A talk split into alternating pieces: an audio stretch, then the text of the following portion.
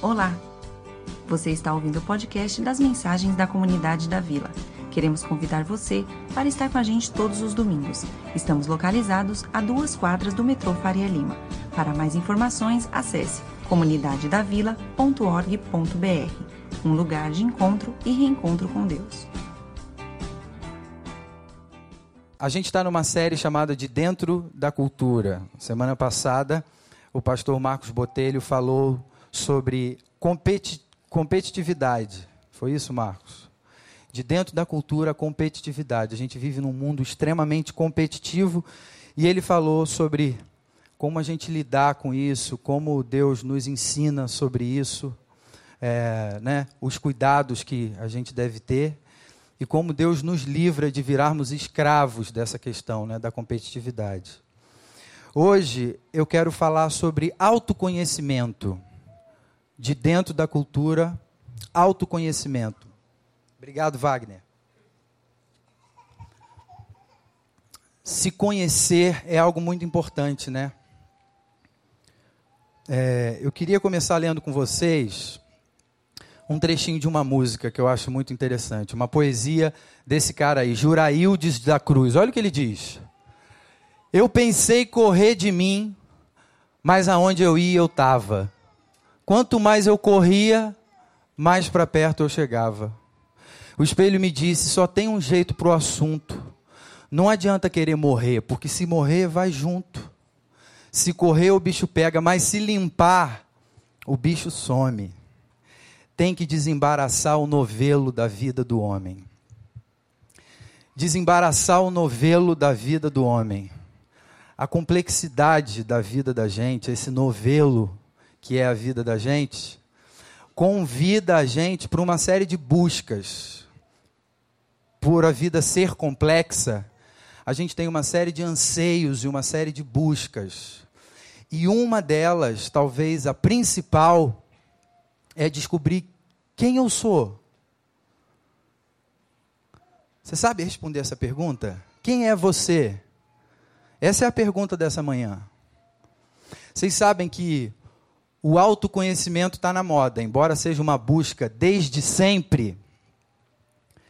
No Éden, Adão viu Eva e falou: Ela é carne da minha carne, ela é osso, é, ela é osso dos meus ossos. Caramba, Parece que eu estou no espelho. Quem sou eu? Quem é você? Essa busca começou lá atrás e se torna mais intensa e, e mais difícil e mais angustiante quando o pecado entra na história, né? Agora, curiosamente, isso está na moda hoje. Hoje, é, é, os influenciadores digitais, os gestores de pessoas, o pessoal do coaching está falando muito sobre isso, né? sobre o autoconhecimento. Joga no Google para você ver essa palavra. Não precisa ser agora, depois. Você vai ver um monte de gente falando sobre isso, quanto é importante se conhecer. No mundo da competitividade, sobre o qual o Marcos falou na semana passada, quem se conhece bem sai na frente. Agora, é curioso pensar sobre isso, sobre autoconhecimento na era das redes sociais, né? Porque as redes sociais afetam, eu estou falando de Facebook, Instagram, LinkedIn, afetam contundentemente o que a gente entende sobre nós mesmos, a maneira como a gente se enxerga. Uh, alguém disse que nós somos uma geração de bisbilhoteiros por conta das redes sociais. Ouviu já essa palavra? Meu, meu avô que falava isso. Bisbilhotar é ficar olhando a vida do outro o tempo todo e se comparando. Isso afeta a construção da nossa identidade. A gente não sabe mais quem a gente é porque a gente está o tempo todo olhando quantos seguidores ele tem, olha para onde ele viajou, olha o carro que ela comprou, olha onde ela está trabalhando. E você fala: Eu quero isso também, eu queria ser assim. Só que eu não sou aquilo, eu sou isso. Isso é uma loucura. A gente acaba por não se conhecer. A gente acaba não se conhecendo bem por conta disso. Mas é isso. O Facebook, o Instagram, seja lá qual for a rede social, eles prometem apresentar quem a gente é para o mundo. Não é assim? Você conhece fulana? Não, não conheço. Ah, vai lá no Instagram dela, dá uma olhada. Aí a pessoa vai lá olhar. E aí começa a bisbilhotar e esse, e esse ciclo de se comparar e de querer ser alguém que você não é, essencialmente. Mas como você não se conhece, você vai fazendo um mosaico de coisas que você gosta e montando uma máscara, montando uma, né, uma maquiagem para você parecer com alguém que você gostaria que as pessoas pensassem que você é. A nossa timeline na nossa mão é uma fonte inesgotável de objetos da nossa inveja. Ah, pastor, você está exagerando. A gente nem percebe, mas a gente vive nessa dinâmica. A gente está mergulhado nisso. Eu queria pensar com vocês como a gente responde essa pergunta. Quando alguém te pergunta quem é você, o que você diz? Você sabe responder essa pergunta?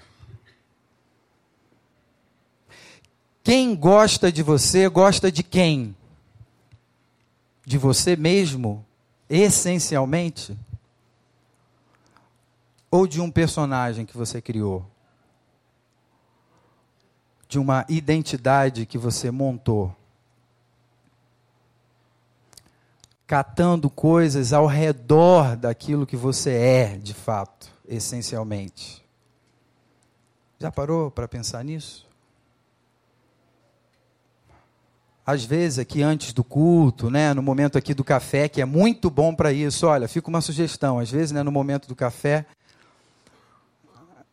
fica meio tímido com o celular e tal. Hoje nem deu, né, para sair do lugar, né? Tá cada vez mais difícil, mas que tal aproveitar esses 10 minutos para perguntar: "Oi, tudo bem? Eu sou fulano, quem é você?" E a gente vê o que a gente responde. De vez em quando eu faço, né? Essa, essa pergunta aqui. Tudo bem, já te vi aqui. Eu sempre pergunto assim: já te vi aqui? Você não pode falar do tipo, nunca te vi aqui. Porque aí a pessoa diz: eu estou aqui há seis meses, pastor. Aí eu pergunto assim: já te vi aqui? A pessoa fala: não sei. Eu falo: quem é você? Ah, eu sou, eu sou o Igor, professor na rede pública. Falei, guerreiro, hein, Igor? O que, que as pessoas respondem quando a gente pergunta quem é você? Ah, eu sou descendente de italiano, leonino. Né, Marcos? É clássica essa resposta, né? Ah, eu sou fulana, eu frequento a Hillsong. Ah, eu sou empresário. Ah, você, eu conheço você. Você é aquele cara que é, expandiu a venda de tênis pela internet e bombou. Cara, você é demais. Não acredito que você está aqui perto de mim. Quem é você? Eu sou o cara que construiu aquele prédio. Caramba, aquele prédio gigante. Isso, sou eu, aquele sou eu. Não, o prédio é você? Não. Ah, e o clássico, sabe de quem eu sou filho? Quem é você? Eu sou filho de fulano. Uau! Cara, conheço seu pai. Você não, mas seu pai eu conheço. Já reparou que assim, não tem problema a gente responder dessa maneira, porque a gente usa, né, as coisas ao redor, mas eu não perguntei onde você trabalha. Eu não perguntei de quem você é filho. Eu não perguntei de onde você vem. Eu não perguntei o que você faz. Eu não perguntei o que você construiu. Eu não perguntei o que você conquistou. Ou quem você conquistou. Pô, aquele cara é o cara. Olha as meninas com quem ele sai. Poxa, aquela menina é a cara. Olha os caras que ela conseguiu ter. Não foi isso que eu perguntei. Eu perguntei quem é você. Nós usamos elementos que estão ao redor daquilo que a gente é para definir quem a gente é. Aí não dá muito certo, provavelmente, sabe por quê? Esses elementos, eles não definem necessariamente quem nós somos. Porque são elementos volúveis, eles passam. Eles deixam de ser e você continua. Quem você é agora? Ou seja, a pergunta do autoconhecimento, não porque está na moda, ela é algo fundamental. A gente precisa considerar essa pergunta e refletir sobre ela. Isso é fundamental, porque você não é a cidade de onde você vem, lá do interior, e nem a cidade onde você mora, São Paulo. Você não é a escola em que você estuda. Você não é o time para o qual você torce. Alguns vão agradecer, inclusive, por isso. Ainda bem que não sou, porque vai mal. Você não é as coisas que você adquiriu. Você não é as leis que você cumpre. Olha esses dois últimos. Você não é as coisas que você adquiriu. Você não é as leis que você cumpre. Esses dois últimos me fizeram lembrar de uma história na Bíblia de um cara que hoje nos é apresentado como jovem rico. Já ouviu essa história? Os evangelhos contam que um, um cara que tinha muitas posses, jovem, chega para Jesus e pergunta assim para ele: Mestre, bom mestre, me diz uma coisa, o que eu preciso fazer? Preste atenção aí nos verbos. O que eu preciso fazer para ser alguém digno do amor de Deus? O que eu preciso fazer para ser alguém que herdará a vida eterna? Aí Jesus troca uma ideia com ele. E sabe o que, Jesus responde para ele? Eu vou parafrasear aqui Jesus, com as minhas palavras. Jesus responde assim para ele: Na verdade, você é um religioso que cumpre as leis e tudo mais, mas deixa eu te dizer, você não precisa fazer nada, você precisa se desfazer. Me desfazer? Como assim, mestre? Sabe esse rótulo, esse título que você tem, o jovem rico, tira esse, tira esse rótulo, tira esse título. Quem é você? Pega tudo que você tem, distribui para os pobres. Quem é você? Vocês sabem que o texto diz que esse camarada ele não entendeu direito essa colocação de Jesus, e o texto diz que ele sai triste da presença de Jesus. Eu acho triste o final dessa história, como termina. Termina assim, e triste, aquele jovem se retira da presença de Jesus. Sabe o que, que acontece? Esse jovem construiu a identidade dele sob uma base que não determina quem ele é de fato, essencialmente. O jovem rico é algo muito mais profundo do que um jovem rico. Quem é ele sem a riqueza dele, sem as coisas que ele tem? Quem sou eu sem as coisas que eu coloquei ao meu redor? Quem sou eu sem as fotos bonitas que eu coloco lá sorrindo com os meus filhos? Essa noite eles choraram a noite toda. Eu não botei isso lá, eu não postei lá. Aí as pessoas acham assim, fora os que me conhecem, que ouvem isso o tempo todo, acham, poxa, a família do Paulo, nossa, que coisa maravilhosa, que filhos bonitos. É uma luta, é uma confusão danada, é uma brigadeira danada o tempo todo. Hoje, quase que eu não consigo vir para a igreja hoje. Você já vivenciou esse tipo de coisa? Mas a gente a gente mostra uma, uma, uma ponta de um iceberg super bonita, super brilhosa, super interessante. Mas a gente não é isso. Queria ler com vocês o texto bíblico dessa manhã, que começa a, a direcionar a gente para uma definição de quem somos, essencialmente.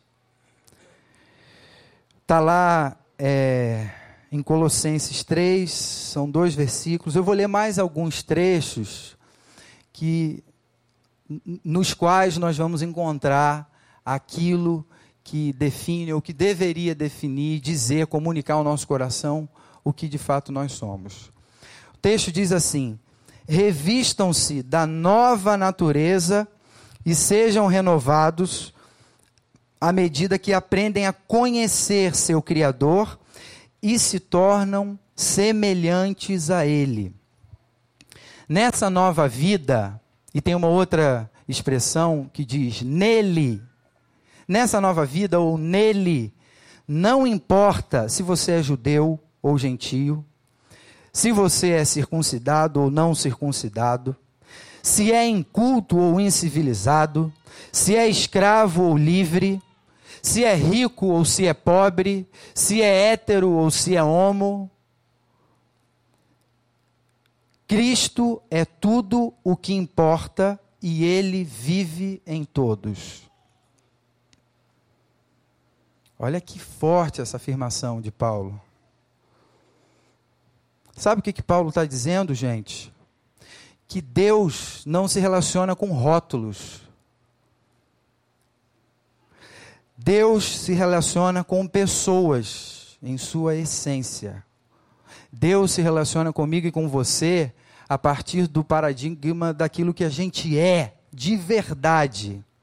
Deus não olha para mim, para minha vida e para sua vida através das nossas redes sociais. Deus nunca foi no seu Instagram e no seu Facebook. Aliás, ele não tem. A ótica, a perspectiva pela qual Deus olha para a gente é outra, completamente diferente.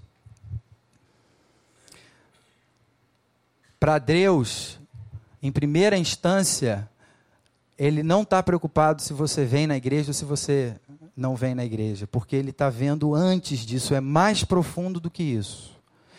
O vir na igreja ou não é uma consequência, o cumprir a lei ou não é uma consequência. Ontem eu estava falando para a Luísa sobre isso que eu estava pensando em falar, e aí ela me mostrou um livro que ela está lendo, e ela me mostrou duas frases que eu achei muito interessantes. Uma primeira diz assim: olha que legal.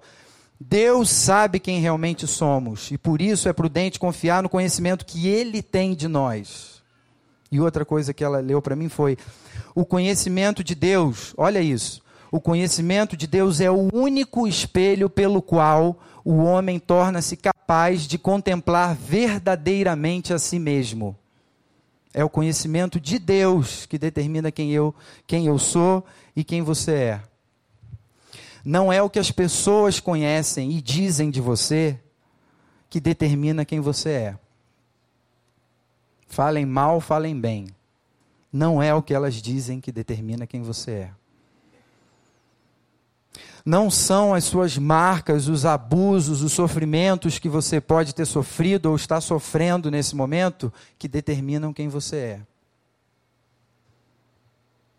Embora o manobrista te atenda de maneira diferente, dependendo do teu carro, não é o teu carro que diz quem você é. Nem o teu trabalho, nem o que você conquistou. Isso é maravilhoso, mas não é isso que determina quem você é. Porque Deus se relaciona com quem de fato a gente é em essência. Aí tem um outro texto que né, conversa com esse que a gente leu, uma frasezinha também de Paulo, preciosa, que diz: Nele nós vivemos, nos movemos e existimos. O existimos eu acho forte. Quem a gente é isso acontece nele. Essa expressãozinha nele é muito interessante. Sabe por quê? Sabe o que ela revela? A vida que nós acabamos de cantar na música não é uma ideia filosófica. A vida não é um tempo que passa rápido e quando a gente vê já foi. A vida é uma pessoa. Por isso que é nele. Nele nós existimos, nele nós nos movemos. Porque a vida é uma pessoa chamada Jesus. Gente, isso, isso faz toda a diferença. A gente vai olhar de uma maneira diferente para a vida. quando a gente percebe que ele é uma pessoa. Não é uma filosofia. É alguém com quem a gente pode se relacionar. Paulo diz que nós estamos nele e diz também que ele está em nós. Eu estava lembrando disso. É, escola, né, matemática, você aprende aquele negócio de contém, está contido, né? Matematicamente é muito difícil esse negócio de ao mesmo tempo conter e estar contido. Como é possível isso? Né? Aí tem aquela imagem é, né, de uma esponja mergulhada, ela contém e ela está contida. A nossa relação com Jesus deve ser mais ou menos assim: a gente mergulha nele e ele nos envolve, ele está contido e ele contém. Nós estamos contidos e nós o contemos. Você está nele?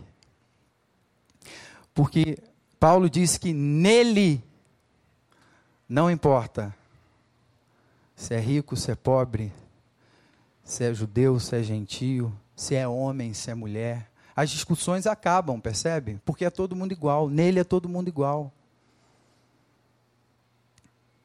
A vida é uma pessoa chamada Jesus. Nós habitamos nele e ele em nós. E para mim, o texto, o texto mais precioso, que fala mais ao meu coração, está lá em Marcos, capítulo 1, versículo 11, B. Olha essa frase. Tu és meu filho amado, em quem tenho prazer e alegria. Essa frase ela é dita pelo Pai, Deus Pai, dizendo a Jesus: você é meu filho amado, em quem tenho prazer e alegria. Eu lembrei que meu pai me falava isso brincando comigo quando eu era pequeno. Às vezes, às vezes numa, numa roda, né, ele me apresentava falando: Esse aqui é meu filho amado, em quem tenho prazer e alegria. Eu olhava e falava: Que é isso, pai, que você está falando? Ele estava citando essa frase que Deus diz para o seu filho primogênito. E sabe por que Paulo diz que a gente deve estar nele, porque quando nós estamos nele, em Jesus, essa frase de Deus direcionada ao filho primogênito é direcionada também aos adotivos, a mim e a você. O que Deus diz a Jesus, diz também àqueles que estão nele. E essa é uma definição, me perdoem, definitiva a respeito de quem nós somos. Quem eu sou? Quem é você? Em Cristo Jesus, eu e você somos filhos amados, em quem Deus tem prazer e alegria. Ah, Paulo, mas eu não vou na igreja. Você é filho amado em quem Deus tem prazer e alegria, porque Ele olha para você sem o rótulo de sou religioso, vou na igreja ou não vou na igreja. Ele não está nem aí para isso, num primeiro momento. Isso é consequência. Ah, Paulo, mas eu tenho uma questão séria com a minha sexualidade. Eu sou diferente. Eu tenho outras opções. Você é filho amado em quem Deus tem prazer e alegria.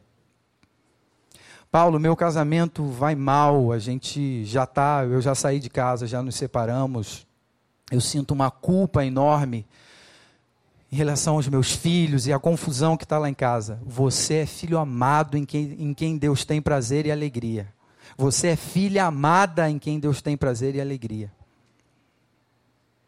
Ué, mas e essas questões? Se eu dizer uma coisa para vocês.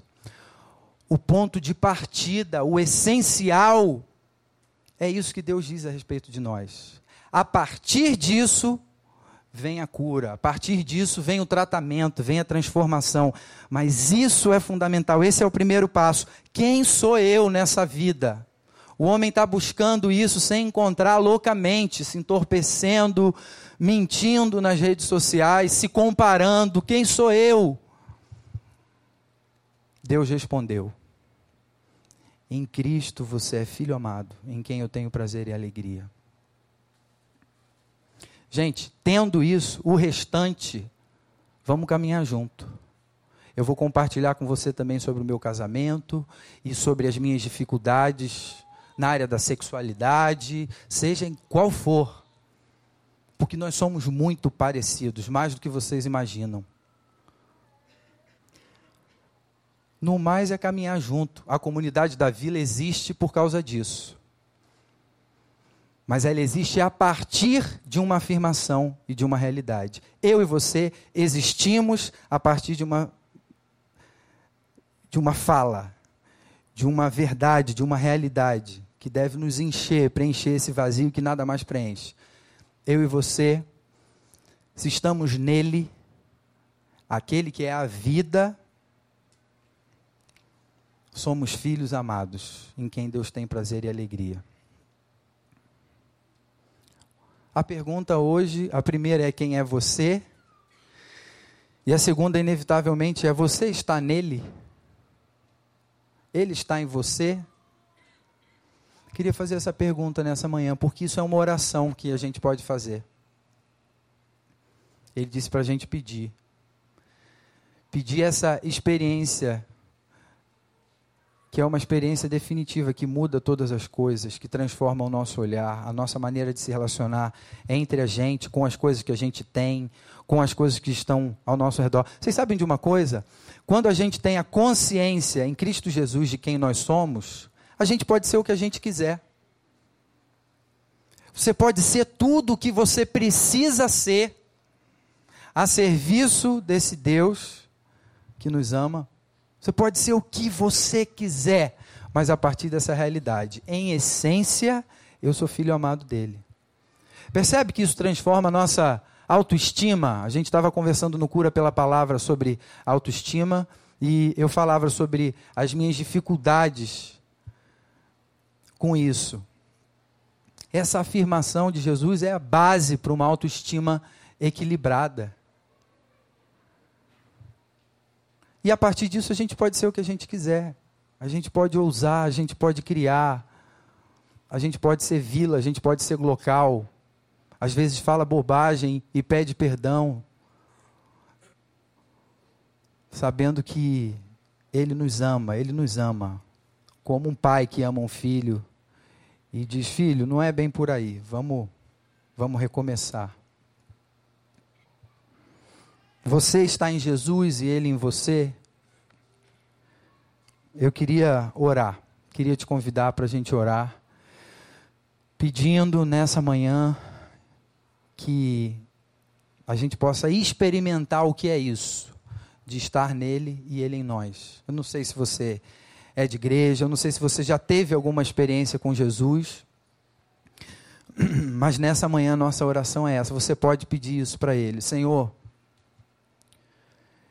eu ainda não tenho é, isso no meu coração, eu ainda não estou certo de quem eu sou.